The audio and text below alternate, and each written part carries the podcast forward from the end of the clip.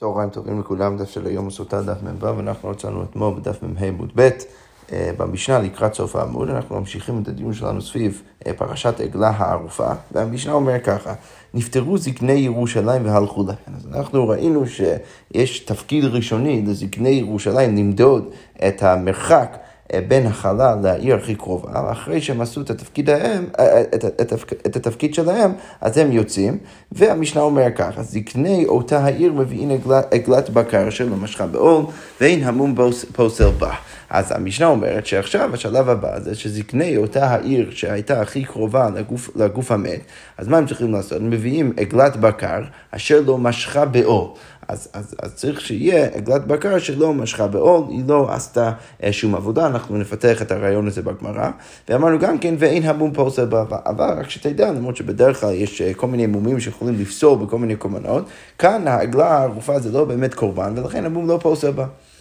ממשיכה המשנה ואומרת, ומורידין אותה לנחל איתן, אז צריך להביא לה לנחל איתן, מה הכוונה לנחל איתן? אז המשנה אומרת, איתן כמשמעו קשה, צריך להיות אה, נחל, מקום קשה, שאי אפשר לזרוע שם אה, זרעים. אה, ממשיכה המשנה ואומרת, אף על פי שהיינו איתן, כשר, אבל למרות שלכתחילה צריך להיות נחל איתן, אפילו אם זה לא, בדיעבד זה כשר. ועורפין אותה בקופיץ מאחוריה, המשנה אומרת, צריך להרוג את ה, את ה, אה, לערוף את הצוואר של העגלה עם קופית, שזה מין אה, חרב גדול, רש"י כותב, ומקומה אסור מלזרוע מלעבוד. והמשנה משלך אומרת, ואחרי שעשו את כל הפרוצדורה הזאת, אז אי אפשר לחזור לאותו המקום ולזרוע זרעים ולעבוד את הקרקע. ומותר לסרוק שם פשטן ולנקר שם אבנים. אבל מה שכן אפשר לעשות, זה דברים שלא מחוברים ממש לקרקע. אפשר כן לסרוק שם פשטן, להכין פשטן, להכין אבנים, דברים שעושים מעל גבי הקרקע ולא בקרקע עצמה. אוקיי, משכה המשנה ואומרת, זקני אותה העיר רוחצים ידיהם במים במקום הרחיפה של עגלה, אז הם רוחצים את, את, את, את, את ידיהם ואומרים, ידינו לא שפכו את הדם הזה, הידיים שלנו לא שפכו את הדם הזה ועינינו לא ראו, כך כתוב בתורה שהם צריכים להגיד. עכשיו, משנה שואלת את השאלה המתבקשת, וכי על דעתנו עלתה שזקני בית דין שופכי דמים, מה היית חושב, האם בכלל אנחנו חושבים שיכול להיות שזקני בית דין הם שופכי דם, שהם ממש הרגו את הבן אדם הזה, למה הם צריכים להגיד שידיהם לא שפכו את הדם הזה? אז אלא בטח זה בא ללמד, ללמד אותנו שמה? אלא שלא בא על ידינו ופטרנוהו בלא מזון. אלא מה הם באמת אומרים? הם אומרים שאנחנו טיפלנו בבן אדם הזה כמו שצריך. לא שזה, אין מצב שהוא הגיע אלינו ואנחנו הוצאנו אותו בלי מזון, בלי אוכל, ולא ראינו ונחנו בלא לביאה, ואנחנו גם כן לא נתנו לו לצאת מהעיר בלי שום לביאה, בלי שום בן אדם אחר. ולכן זה לא באמת אשמתנו, אבל בכל זאת אנחנו עורפים גם את, את עגלה הערופה. והכהנים אומרים, אחרי כל, כל הפרוצדורה הזאת, אז הכהנים צריכים להגיד, כך כתוב בתורה, כפר לעמך ישראל, אשר פדית השם ואל תיתן דם נקי בקרב עמך ישראל. עכשיו, כתוב בסוף אותו הפסוק שקראנו עכשיו, כתוב, וניכפר להם הדם. אז המשנה רק מבררת שהביטוי הזה, וניכפר להם הדם, הוא לא מוסב על מה שהכהנים צריכים להגיד. המשנה אומרת, לא היו צריכים לומר וניכפר להם הדם, אלא מה, מה זה וניכפר להם הדם? זה ביטוי שלא מעיד על מה שהם באמת, באמת אומרים, אלא המשנה אומרת, רוח הקודש מבשרתן, אם מתי שתעשו ככה, אדם מתכפר להם. זה רק הפסוק. מודיע לנו שאם אנחנו נעשה ככה, אז אדם אה, יהיה לנו לכפרה על כל מה שקרה בכל הסיפור. יפה. אז הגמרא אה, פותחת עם אחד מה, מהאמירות שאמרנו אה, במשנה, שהמום לא פוסל בעגלה ערופה. אז הגמרא אומרת, רגע, למה זה כל כך ברור לנו? ויהי מום פוסל בעגלה, מקל וחומר. רגע, בואו נגיד, בוא נגיד שהמום אמור לפסול את עגלה הערופה מקל וחומר, למה? ומה פרה שאין שנים פוסל בה? אנחנו יודעים שאצל פרה אדומה אין שום גבול לשנים. הפרה יכולה להיות כמה שיותר גדולה, לא משנה, זה לא פוסל. אבל, אבל אצל הפרה, מה אנחנו יודעים? אז פרה, מה פרה שאין השנים פוסלו בה, אבל מום פוסל בה? עגלה ששנים פוסלו בה, אז אין עוד דין שיהא מום פוסל בה, אז, אז, אז לגבי עגלה ערופה שהשנים כן פוסלים בה, רש"י, רש"י כותב ששם אנחנו יודעים שזה צריך להיות בת שנתה, אז, אז, אז ברור שמכל שכן, שגם אמור, אמור לפסול בעגלה ערופה. אז כמו אומרת לו, שאני הותם, זה שונה למה דאמר קרא אשר אין בה מום. כתוב לגבי פרה אדומה, אשר אין בה מום. אז מה אני מדייק מזה? בה מום פוסל. אז המום פוסל דווקא בה, בפרה האדומה, ואין, ואין מום פוסל בעגלה, וזה לא פוסל בעגלה הערופה. משם אני יכול לדייק ולהגיד שהמום פוסל דווקא בפרה ולא בעגלה הערופה. אז כבר אומרת, רגע, אם אתה מדייק את הבא, אז יהיה לנו בעיה יותר עמוקה. למה? כי כפי שאנחנו נראה בהמשך הגמרא, כתוב בה לא רק לגבי פרה האדומה, אלא גם כן, במקרה שלנו, גם כן בעגלה הערופה, כתוב, והיה העיר הקרובה לחלב, ולקחו זקני העיר ההיא עגלת בקר, אשר לא עובד בה. לא עשו שום, שום עבודה עם, עם, עם העגלה הערופה. עכשיו, כפי שאנחנו רואים בהמשך הגמרא, אנחנו כן מוכנים ללמוד כל מיני דינים לגבי העבודה מעגלה אה, הערופה חזרה לפרה אדומה. אבל אם כתוב בה, אז לכאורה היית צריך לדייק, כמו שדייקת עכשיו, שזה נכון רק לגבי עגלה הערופה, ולא לגבי פרה אדומה. אז הגמרא אומרת, אלא מעטה שאתה מדייק את הבא, לא יהיו שאר עבודות פוסטו, אז בואו נגיד ששאר העבודות לא יפסלו את הפרה האדומה, כי זה אנחנו בכלל לומדים מעגלה הערופה. אז הגמרא אומרת, למה אמר רב יהודה אמר רב, אז למה יש לנו מימר של רב יהודה בשם רב, שמה הוא אמר? הניח עליה עודה של סכין. אז אם בן אדם הניח איזושהי אה, אה, אגודה של שקיות על גבי פרה אדומה, פסולה, זה כבר פוסל אותה. ובעגלה עד שתמשוך, אבל לגבי עגלה ערופה זה צריך להיות עד שתמשוך. עכשיו, לכאורה משמע מזה שמה? שרב לומד מעגלה הערובה לפרה אדומה, שכל מה שאתה לא תשים על גבי הפרה זה כבר פוסל אותה. אבל אם אתה רוצה להגיד שברגע שכתוב בה, אז זה, זה מעיד על כך ש, שה, שהדין שייך רק לאותו הפרשה, אז הרי כתוב בה לגבי עגלה הערובה, לא, אתה לא יכול ללמוד משם לפרה אדומה. הגמרא אומרת שאני פרעתי אפינן עול עול מעגלה. אה, לגבי פרה אדומה זה שונה, למה? כי אנחנו, אנחנו לומדים גזירה שווה עול לעול, כתוב עול לגבי פרה אדומה, כתוב עול לגבי רופאה, אנחנו לומדים גזירה שווה ולכן משם אפשר ללמוד. הגמרא אומרת, רגע, אבל עגלה נמי תתי עול עול מפרה, רגע, אם אתה מוכן ללמוד בגלל שיש גזירה שווה מעגלה הערופה חזרה לפרה, אז בואו נלמד מפרה חזרה לעגלה הערופה. הגמרא אומרת לו, המי עת רחמנה בא, הרי כתוב בא, ולכן בא דווקא אצל הפרה האדומה המום פוסל, ולא לגבי עגלה ערופה. הגמרא אומרת, רגע, תגיד אותו דבר גם כן לגבי, אה, אה, לגבי העבודה בעגלה נמי כתיב בא. הרי כתוב אשר לא עובד בה. אז לכאורה אנחנו צריכים לדייק שזה נכון רק לגבי עגלה ערופה ולא לגבי פרה אדומה, אז איך אתה יכול ללמוד משם לפרה אדומה? אז הגמרא אומרת, בעצם יש פה בעיה. ממה נפשך? או שתלמד שגם המום פוסל בעגלה ערופה, ולא תדייק את המילה הבאה, או שתדייק את המילה הבאה, אבל אז אתה לא יכול ללמוד חזרה מעגלה ערופה לפרה אדומה לגבי העבודות. אז הגמרא אומרת, לא, המילה הבאה לגבי עגלה ערופה, אנחנו בכלל משתמשים במילה הזאת למשהו אחר. למה? כי ההוא מבעיה למעוטי קודשים, דלא פסה בו עבודה. המילה באה שם, זה בא למעט את הקודשים, שדווקא לגבי, לגבי עגלה ערופה, וגם כן פרה אדומה, אנחנו נגיד שהעבודה פוסלת בהם, אבל לגבי קודשים זה לא פוסל.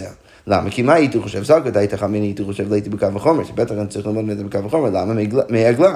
ומה עגלה שאין מום פוסל בה? אם אני יודע שאצל עגלה ערופה המום לא פוסל בה, אז, אבל בכל זאת עבודה פוסלת בה. אז קודשים שמום פוסל בה, ברור שאין עוד דין שעבודה פוסל בהם, ברור שהעבודה אמור לפסול. כי למה? כי לגבי... אה, לגבי קודשים יש בכלל חומרה שהמום פוסל בהם, אז ברור שהעבודה אמור לפסול בהם. אז, אז הגמרא אומרת, זה מה שהייתי חושב, לכן צריך את המילה הבאה כדי להגיד שהעבודה לא פוסל בקודשים. אגב, מה הכוונה העבודה לא פוסל, לא פוסל בקודשים? אפילו אני יכול לקחת בהמה שעשתה כבר כל מיני עבודות בשדה, אני יכול להקריב את הבהמה הזאת על גבי אין בעיה, זה לא פוסל. כמו אומרת, אתה צריך את המילה הבאה כדי ללמוד את הדין הזה, כי היית חושב שצריך ללמוד את זה מקו וחומר, כמה שמלן שלא. הגמרא אומרת, רגע, איגל מבחן, אני יכול להפריך את הקו וחומר, ודרך זה אתה, אתה, אתה בכלל לא צריך את הבא, כי אם לא צריך, אם, אם אין לך קו וחומר, אז אין לך שום הווה אמינא להגיד שהעבודה פוסלת בקודשם, ולכן אתה לא צריך את המילה הבאה כדי למעט, ואז אתה בבעיה. אז הגמרא אומרת, איך הייתי יכול להפריך את הקל וחומר? ומה לעגלה שכן שנים פוסלות בה? אז הגמרא אומרת, הרי לגבי, לגבי עגלה הערופה, אנחנו יודעים שהשנים פוסלות בה, מה שאין כן לפחות בחלק מהקורבנות, ולכן אם יש חומר לגבי עגלה הערופה, שהשנים פוסלות בה, שהשנים פוסלות בה, אז לכאורה אין לי קל וחומר ללמוד לקודשים, ולכן אני לא צריך את המילה בה כדי למעט אותם. אז גמרא אומרת, רגע, אטו קודשים מי ליכא דפסלי בהו שנים, אתה רוצה להגיד שאין שום קורבנות שאצלם השנים לא פוסלות, הרי אנחנו יודעים שיש מלא קורבנות שאתה צריך להקריב בהמה מאוד ספציפית. אז הגמרא אומרת, כי יצטרך לקרוא מתי אני צריך פסוק, אז, אז אני צריך את הפסוק, לא הנה קודשים דפסה בירושלים. אז הגמרא אומרת, מעולה, יש חלק מהקורבנות שאני צריך ש, שאני יודע שהשנים פוסלו בהם, ולכן אין שום חומר לעגלה ערופה ביחס לקודשים, ולכן לכאורה הייתי יכול ללמוד קו החומר לקודשים להגיד שהעבודה פוסל בהם, כמשמע למילה הבאה שהעבודה לא פוסל בהם. עכשיו, כל זה להגיד שאני לא, לא מדייק מהמילה הבאה למעט את הפרה האדומה, ולכן אני כן יכול ללמוד מעגלה ערופה לפרה אדומה לגבי העבודות, אבל זה שכתוב בה מום אין בעל בפרה אדומה, זה כן מלמד אותי שאני צריך למעט את עגלה ערופה ולהגיד שהמום לא פוסל בה. כל זה כדי להצדיק את, ה, את, ה, את, ה, את הדין המופיע במשנה. אוקיי, אבל הגמרא חוזר ושואלת, רגע, וקודשים, זה לא פסל הוא עבודה, מהוכן דווקא, מה, מה זה שאנחנו יודעים, סליחה, שקודשים, שאצל קודשים העבודה לא פוסל בהם, אתה רוצה להגיד שאנחנו בכלל לומדים את זה מהמילה בא לגבי עגלה הערופה? מהודם נפקא, הרי אנחנו לומדים את זה בכלל מפסוק אחר, הרי כתוב בתורה לגבי כל המומים של הקודשים, עברת או שבוע או חרוץ או יבלת או גרב או ילפת, לא תקריבו אלה להשם. מה הדיוק? אלה אי אתה מקריב, אתה לא מקריב את הדברים האלה שיש בהם מום פיזי, אבל אתה כן מקריב קודשים שנאבדה בהן עבודה. אז מה אני לומד? אני לומד ש, שכבר משם אני יכול, אה, אני יכול כבר להגיד ולדעת ש, אה, שה, שהעבודה לא פוסל בקודשים, לא צריך את המילה הבאה. אז הגמרא אומרת, בכל זאת אתה צריך את זה. למה יצטרך סתר כדי דחמינא, הני מילי היכא דעבד בהם עבודת היתר. הייתי חושב שהפסוק הזה מלמד אותי דווקא לגבי עבודת היתר, ששם זה לא פוסל בקודשים. אבל היכא אבל עבודת איסור, שהשתמשת בבהמה באיזשהו סוג של איסור, אז היית חושב שאימה ליצרו, צריך היית חושב ששם זה כן יהיה אסור. נגיד, השתמשת בבהמה שלך בשבת או משהו כזה, היית חושב שזה כן אוסר את הבהמה לקודשים, כמה שמלן שלא, ולכן צריך שני פסוקים, גם את הפסוק שקראנו עכשיו מויקרא, וגם את הפסוק, אה, אה, אה, גם את הבא שממעט את הקודשים. אבל ממשיכה הגמרא ושואלת, רגע, והנמי מאוכל נפקא, יש לנו עוד פסוק שמלמד אותנו שלא רק עבודה בהיתר אה, אה, מתיר את, את הבהמה בקודשם, אלא גם כן עבודה באיסור עדיין, עדיין הבהמה תהיה מותרת לקורבן.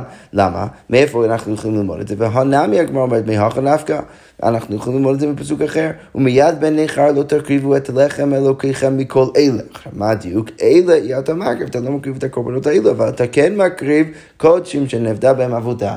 שזה לכאורה פסוק שני שמלמד אותנו, אותנו שאפילו עם עבודה באיסור, עדיין אנחנו, אנחנו יכולים להקריב את הקורבן. אז שוב אנחנו בבעיה. אם אנחנו יודעים לגבי קודשים כבר ש, ש, ש, ש, שהעבודה לא פוסלת בהם, אז למה אני צריך את המילה הבאה? ואני, בטח, אני צריך את זה כנראה למעט את, את פרה אדומה. אז, אז איך אני בכל זאת לומד מעגלה ערופה את, את זה שכל העבודות פוסלות גם כן בפרה אדומה. הגמרא אומרת עדיין, יצטריך, אתה עדיין צריך את הפסוק, למה? כי סך הכל הייתה חמינה, מה הייתי חושב? אני מילי, זה שאני יודע משאר הפסוקים, שאצל קודשים העבודה לא פוסל בהם, הייתי חושב, ואיכא דעבד בהן כשאין חולין. הייתי חושב שזה רק לא פוסל. כשהם היו חולין ועשו איתם עבודה, אבל עבד בהן כשהן קודשים, אבל אם השתמשו בבהמות האלו כשהם כבר קודשים, הייתי חושב, אימה ליצרו, הייתי חושב שהם אסורים, ולכן צריך, אני צריך את הפסוק. גם אצלי, כדי ללמד את הדין הזה, שהעבודה לא פוסל בהם, אפילו אם הם כבר היו קודשים. עכשיו, אחרי כל זה, אנחנו מגיעים למקום שבו אנחנו מבינים שהמילה בא בכלל לא רלוונטי לפרה אדומה, זה מלמד אותי דין אחר לגבי קודשים, ולכן אני עדיין יכול ללמוד מעגלה ערופה לפרה אדומה לגבי עבודות.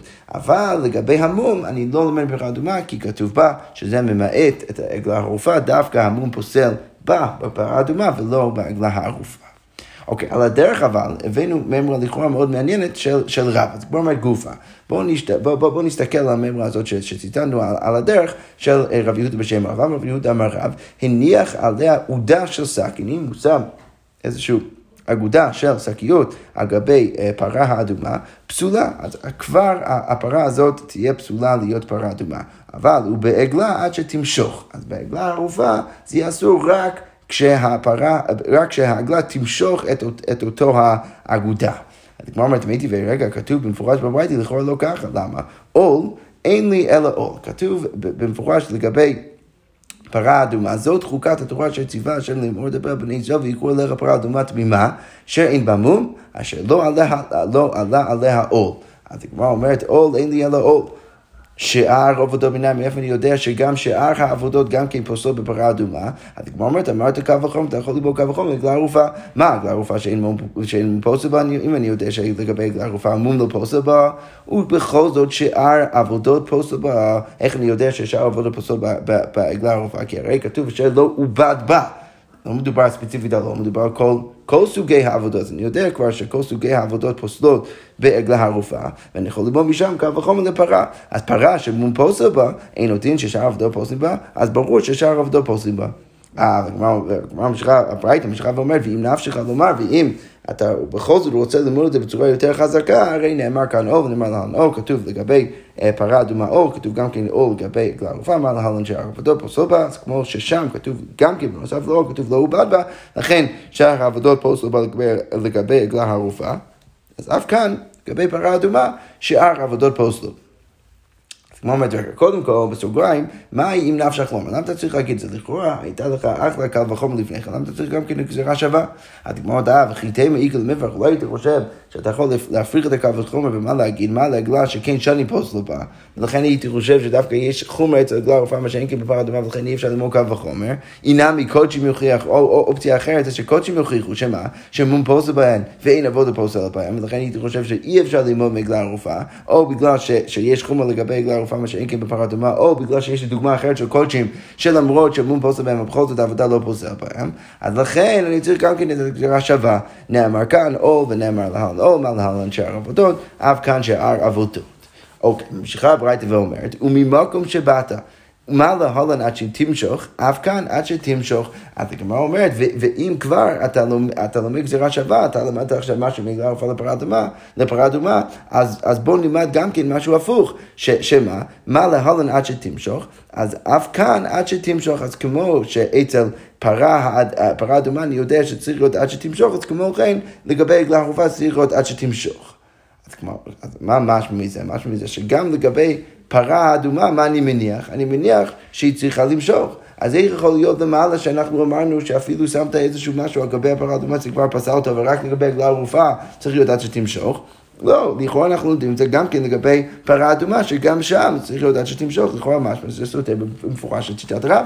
אז הגמרא אומרת תניחי נמי, באמת הברייתא הזאת לא סוברת כמו רב, אבל תנאי זה מחלוקת תנאים, תהי כדמייתי למעגלה, אז יש תנאים שלומדים את זה מעגלה, ואם אתה לומד את זה מעגלה ערופה, אז אתה תצטרך להגיד לכאורה שגם זה צריך להיות עד שתמשוך. אגב, יכול להיות שלפני שתי דקות אני אמרתי את הלימוד הפוך, אנחנו לומדים מעגלה ערופה שצריך להיות עד שתמשוך, ולכן אם אתה לומד את זה משם, אז ברור שזה כאילו אותו דבר גם כן לגבי פרה אדומה, אבל...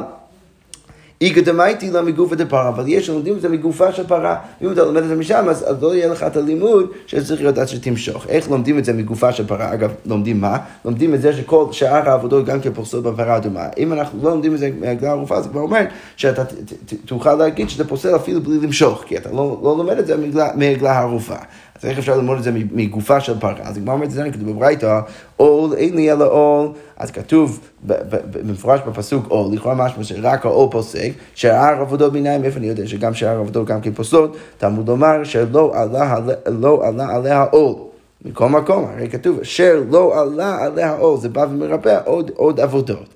אם כן, מה אתה לומר עול? אז למה אתה צריך להגיד עול? אם זה באמת... כל שאר העבודות. הדגמרא אומרת, או פוסל בין בשעת עבודה בין שלא בשעת עבודה, שאר עבודות אין פוסלות אלא בשעת עבודה. אז או יש לו עדיין איזשהו חומר שהוא פוסל גם כן שלא בשעת עבודה, מה שאין כן בשאר העבודות. אבל עדיין, אם אני לומד מפרת אדמה מפורש מעצמה, אז לא צריך גם כן למשוך את הדין מעגלה ערופה אה, אה, אה, את זה שהעבודה פוסלת רק במשיכה. אז מה אומרת, רגע, ואימא, אשר לא עלה עליה עול, כלל, עול, פרט, סליחה, לא קראתי את זה נכון, הגמרא אומרת, בואו נעשה את הלימוד הפוך. בואו נלמד ככה מהפסוק. הרי כתוב בפסוק אשר לא עלה עליה עול. אז הגמרא אומרת, ואימה אשר לא עלה עליה כלל, עול פרט. בואו בוא נקרא את הפסוק בכלל ופרט. ואנחנו יודעים שמה יש בכלל ופרט? כלל ופרט, אין בכלל אלא משהו בפרט. עול אין מדיאחרינה לא.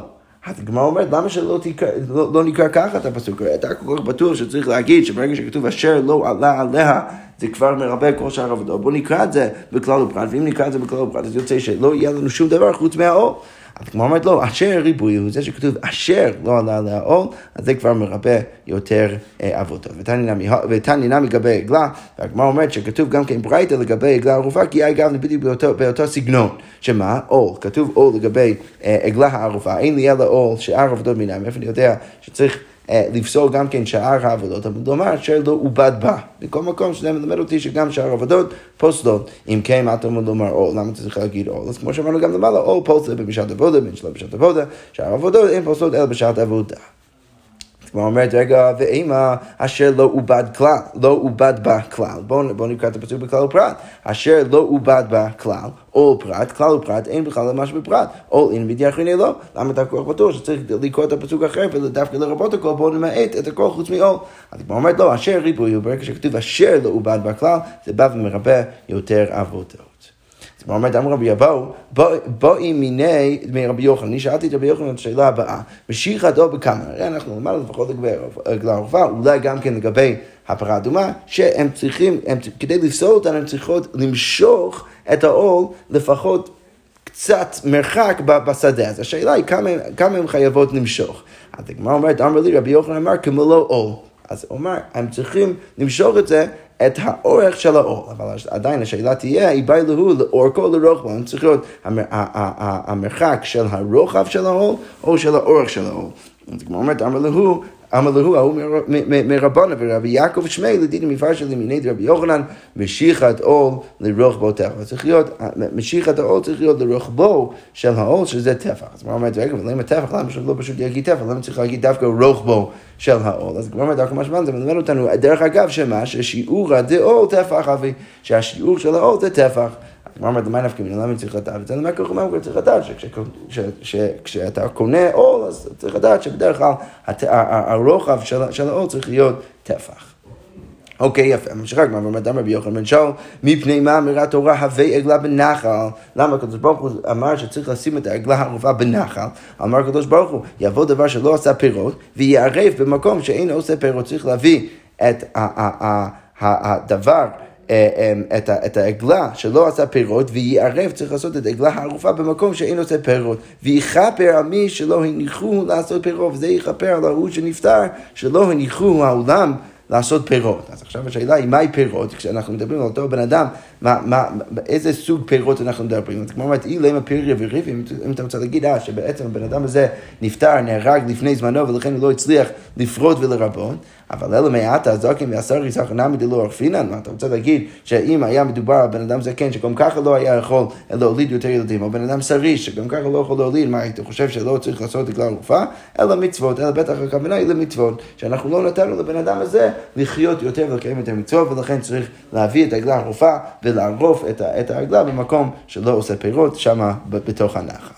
אוקיי, אמרנו גם כן במשנה אה, שמורידין אה, אותה על נחל איתן. ואמרנו שאיתן כמשמעו קשה צריך להיות מקום קשה. זה כמו לנו רבנו מנין לאיתן שהוא קשה, מאיפה אני יודע שאיתן קשה? שנאמר איתן מושבך ושים סלקינך, כתוב במדבר שהאיתן מושבך, שזה ברור שהפשט הוא שם שהמושב, הבית הוא מקום קשה וחזק. ושים בסלע קינך, ואומר, ועוד פסוק שאפשר לצטט ממיכה, שימו הרים את ריב השם והאיתנים עוזי ארץ. אז, אז, אז גם משם משמע שאיתנים זה האנשים החזקים והקשים. אחרים אומרים, מנהל איתן שהוא ישן, מאיפה אני יודע שאיתן זה מקום ישן, שנאמר, גוי איתן הוא גוי מעולם. אז, אז גוי שהוא, שהוא גוי איתן, פסוק מירמיהו, אז הוא גוי שהיה פה מעולם, אז בעצם רפרור למשהו שהוא מאוד ישן.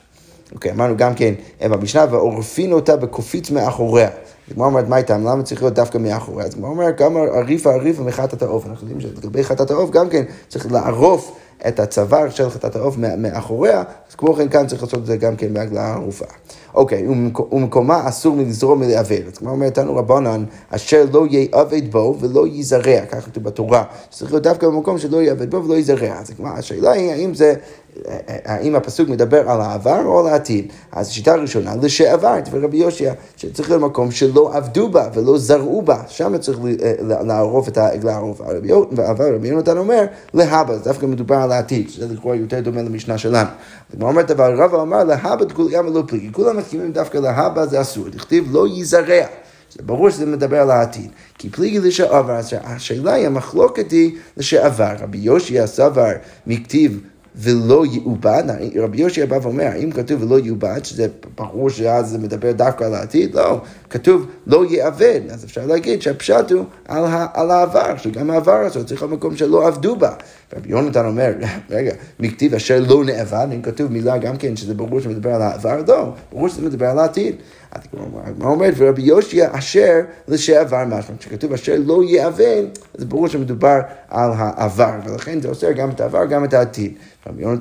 ורבי יונתן, מה הוא יגיד? אשר ריבוי הוא אשר זה ריבוי, כפי שאנחנו כבר ראינו, גם כן נראה בהמשך.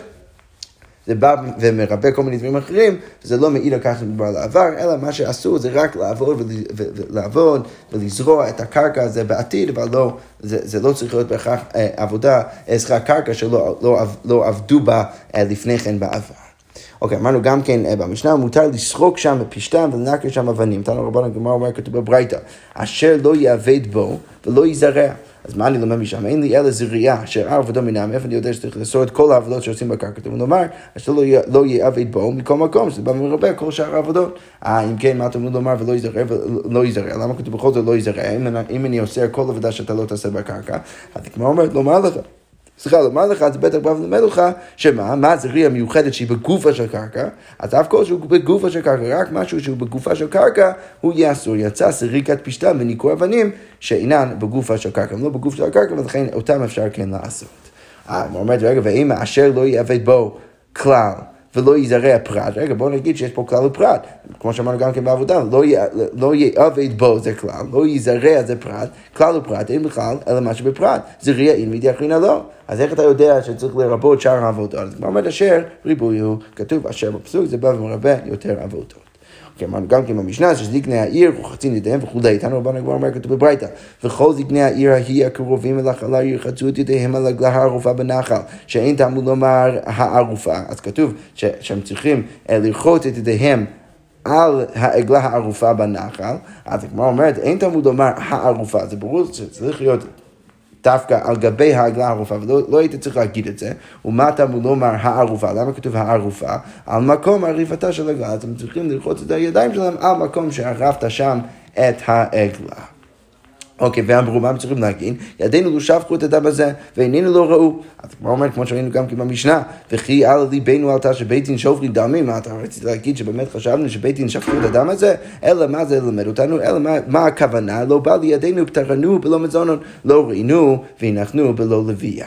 אוקיי, יפה. אם כבר אנחנו מדברים על הלוויה של הבן אדם הזה, שהאם... אה, הוא הלך עם מישהו אחר מחוץ לעיר, או אם, או אם הוא הלך לבד, אז כאן הגמרא תיכנס לדיון שלם סביב החשיבות של ההלוויה.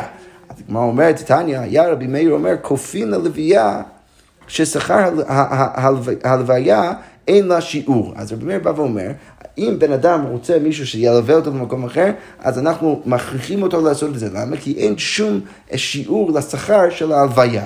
שנאמר, ויראו השומרים איש יוצא מן העיר, ויאמרו לו, הראינו נא את מבוא העיר, ועשינו עמך חסד. עכשיו, כתוב כאן, זה פסוק משופטים, שמדובר על זה שבני ישראל עלו לבית אל כדי, uh, כדי uh, לכבוש את העיר, ולפני שהם הגיעו שם הם ראו מישהו שיוצא מהעיר, והם שאלו אותו, איפה העיר? עכשיו, הם אמרו שאם אתה תראה לנו את העיר, אנחנו נעשה איתך חסד. וכתיב, ויראם את מבוא העיר. אז, אז בא ואומר, הפסוק אומר שהוא הראה להם את מבוא העיר, והם הלכו לשם והם כבשו את העיר. אוקיי, אז, אז מכל זה אנחנו לומדים, הגמרא תגיד עוד שנייה, שזה קו וחומר, שהוא לא ממש ליווה אותם, הוא סתם הראה להם את העיר, קו וחומר לבן אדם שממש מלווה מישהו אחר, אבל מכל זה אנחנו רואים כמה זה חשוב ההלוויה. עכשיו, דרך אגב, אנחנו מנסים קצת להבין את הפסוקים, הם אמרו שהם יביאו לו חסד. אם הוא, אם הוא יראה להם את העיר, אז הגמרא שואלת, מה חסד עשו עמו? אז איזה חסד עשו עמו? שכל אותה העיר הרגו לפי חרב, ואותו האיש משפחתו שלחו. אותו הבן אדם והמשפחה שלו הם שלחו, כך כתוב האמת במפורש בפסוקים, ולכן הם עשו איתו את החסד. אוקיי, אחרי המלחמה, כתוב שם בשופטים, ויהיה לך איש ארץ החיטים, ויבן עיר, ויקרא שמה לוז, הוא שמע עד היום הזה. אז כמו אומרת תניא, היא לוז שצובעים בה תכלת. אז זה, זה העיר ששם צובעים את התכלת. היא לוז שבא סנחריב ולא בלבלה, נבוכנצר ולא החריב, ואף אחד לא הצליח לכבוש את העיר. ואף מלאך המוות אין רשות לעבור בה, אלא זה קיינים שבה, אם בן אדם מגיע לו העת למות, אז מה הם צריכים לעשות? בזמן שדעתן קצה עליהן, יוצאים מחוץ לחומר, והם צריכים למות דווקא מחוץ לעיר, כי אין למלאך המוות שום שליטה באותה העיר. אוקיי, עכשיו אחרי כל זה אנחנו לומדים את הלימוד, והלא דבר, דברים קו וחומר, יש לנו קו וחומר, מה כנעני זה שלא דיבר בפיו ולא הלך ברגליו, הוא לא באמת ליווה אותם, ובכל זאת גרם הצל ללא זר עד סוף כל הדורות, מי שעושה לוויה ברגליו, הלכה כמה וכמה, ברור שבן אדם מלווה מישהו אחר ברגליו, אז ברור שהוא יקבל שכר. אז, אז, אז, אז עכשיו השאלה היא, רגע, אם הוא לא דיבר והוא לא הלך איתם, אז איך הוא הראה להם איפה העיר? אז כמו שאומר, במה הראה להם? אז יש בזה מחלוקת המורים, חזקיה אמר, בפיו עיקם להם, הוא כאילו הראה להם עם, את, עם הפה שלו, אבל לא ממש אמר להם. רבי יוחנן אמר, באצבעו הראה להם, הוא הצביע. תניא כבתי רבי יוחנן, כתוב במפורש כמו רבי יוחנן, בשביל שכנעני זה הראה באצבעו, גרם הצלה לו ולזרעו עד סוף כל הדורות. עכשיו, יפה. אז, אה, אה, אה, אז, אז דרך זה אנחנו רואים את, את החשיבות של ההוויה. שחק גמר, אדם רבי בן לוי, המהלך בדרך ואין לו לוויה. יעסוק בתורה, בן אדם שאין לו בן אדם שמלווה אותו, שיעסוק בתורה כשהוא, כשהוא לבד. שנאמר כי לוויית חן הם לראשיך וענקים לגרגרותיך. כתוב במשלי שהתורה, או המילים של התורה יכולים להיות ההוויה שלך. אוקיי, ואמר רבי בן לוי בשביל ארבע הפסיעות שליווה פרעה לאברהם, שנאמר ויצב עליו פרעה אנשים וגומר. שפרעה הביא כל מיני אנשים ללוות את, את אברהם אבינו, אז בשכר זה נשתבט בבניו ארבע מאות שנה. אז בשכר זה הוא קיבל את העבדים לארבע מאות שנה, שנאמר ועבדום ועינו אותם ארבע מאות שנה. כלומר, יהודה אמר רב כל מלווה את חברו ארבע אמות בעיר, אינו ניזוק. בן אדם שמלווה את חברו ארבע אמות בעיר, אז הוא יקבל אה, אה, ייסורים. אבינו אמר, אלווה לרב בר יצחק ארבע אמות בעיר, מטה ליד היזקה ואיציל. אז אני, אני הלכתי עם רב בר יצחק בעיר, ארבע אמות, והיה איזשהו משהו שהיה אמור להזיק לי, ואני ניצלתי מאותו, מאותו דבר. תנא רבנו כתוב בברית, הרב לתלמיד עד עיבורה של עיר. אז הרב צריך לקחת את, התלמיד, פה אנחנו רואים כמה חשוב ההוויה, שאפילו הרב צריך לעבוד את התלמיד עד סוף העיבור של העיר, שזה המקום ש, שממש מחוץ לעיר, לא ניכנס לכל סוגה, מסכת עירובין, אבל הוא צריך לקחת אותו עד עיבורה של עיר. חבר לחבר, שני חברים, עד תחום שבת צריך ללוות אותו עד תחום שבת. תלמיד הרב אין לו שיעור, צריך לקחת אותו כמה שהוא רוצה. מאוד מצחיק, רגע, אמרת אין לו שיעור, אבל כמה? כמה זה באמת? אז כמו אומרת, אמר רב ששת עד פרסה, הוא צריך ללוות אותו עד פרסה, ולא אמרן אלא רבו שאינו מובהק. זה נכון רק לגבי רבו שהוא, לא רבו המובהק, אבל רבו המובהק, שלושה פרסות, צריך לקחת אותו שלושה פרסאות. אוקיי, רב כהנא, אלווה לרב שימי בר אשי מפום נהרה עד בי ציניתא דבבל. אז, רב כהנא לקח את שימי בר, אשי מפום נהרה לבית ציניתא דבבל, למקום בבל שיש שם הרבה דקלים. כמעט הורדתם, כשהם הגיעו לשם, אמר לי, ודאי דמריתו הניציניתא דבבל, משני אדם הראשון איתנו. אז כשהם הגיעו לשם, אז הוא בא ואמר, רב כהנא אמר לרב שמעון בראשי, שזה ברור מה שאני תמיד אמרתי, שהצניית הדבר במקום שיש פה הרבה דקלים בבבל, זה מהשנים של אדם הראשון. למה, איך, אנחנו יכולים לדעת את זה? אז כמו אומרת, אמר לי רב שמעון בראשי, חוטב ואומר, ש, שדרך זה שאמרת את זה, אז אתה חרטן מילתא דאמר רבי יוסי ברבי חנינא. אתה הזכרת לי משהו שרבי יוסי ברבי חנינא אמר. מה דכתיב בארץ לא עבר בה איש ולא ישב אדם שם? אז למה כתוב בירמיהו, שירמיהו מתאר את זה שהקדוש ברוך הוא לקח אותנו למדבר אז מתואר שם שהוא לקח אותנו לארץ שלא עבר בה איש ולא ישב שם אדם, וכי מאחר שלא עבר היכן ישב, אם אף אחד לא עבר שם, אז למה, למה בכלל יעלה על דעתנו ש, שהיה שם יישוב, הרי אף אחד לא, לא עבר שם, אלא מה זה ללמד אותנו? אלא ארץ שגזר עליה האדם הראשון ליישוב נתיישבה, ארץ שלא גזר עליה האדם הראשון לא נתיישבה. אז מה הכוונה אשר לא ישב? לא שאף אחד לא היה שם, אלא שכבר מלכתחילה, מתחילת העולם, האדם הראשון גזר על המקום שלא, שלא יהיה שם יישוב.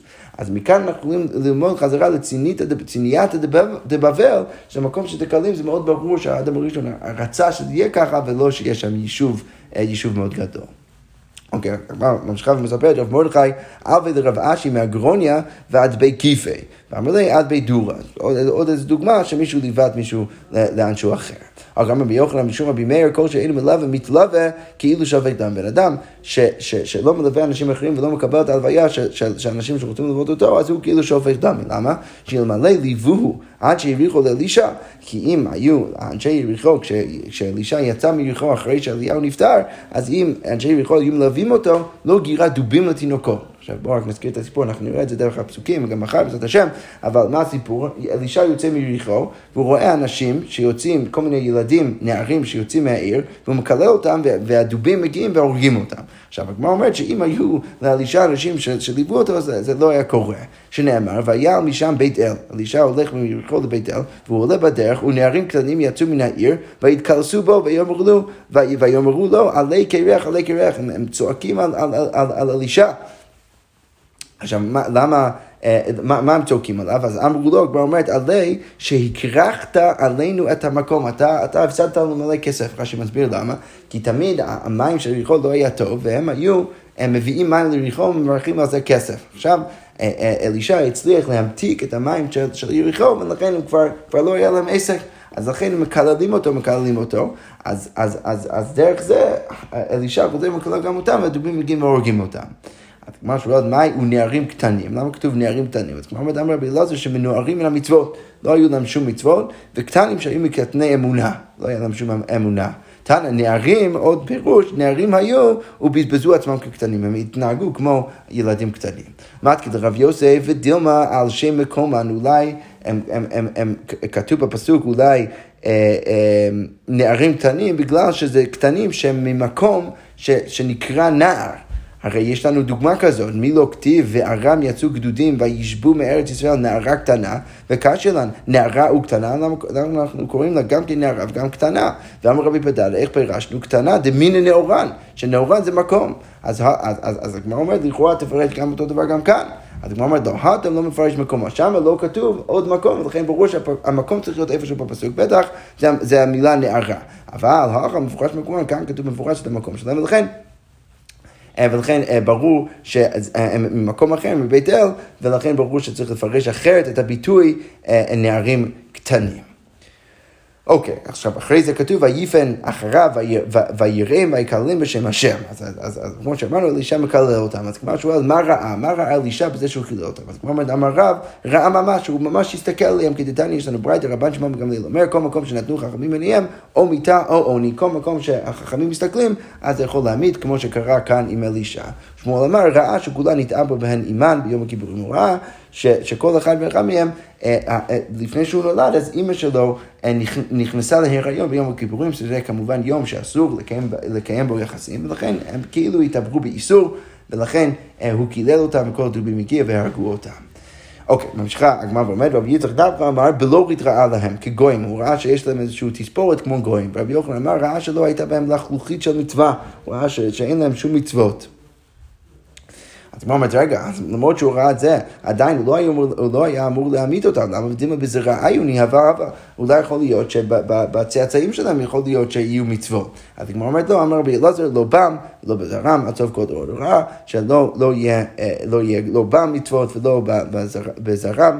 שלא בצאצאים שלהם אה, אה, מצוות עד סוף כל הדורות, ולכן הוא, הוא, הוא, הוא הבין שזה בסדר גמור לקלל אותם, שיבואו הדובים ויהרגו אותם. יפה, אנחנו נעצור כאן, נשאיר מחר בכל זאת עם כל מיני דרשות סביב הסיפור, אה, אבל כרגע נעצור כאן.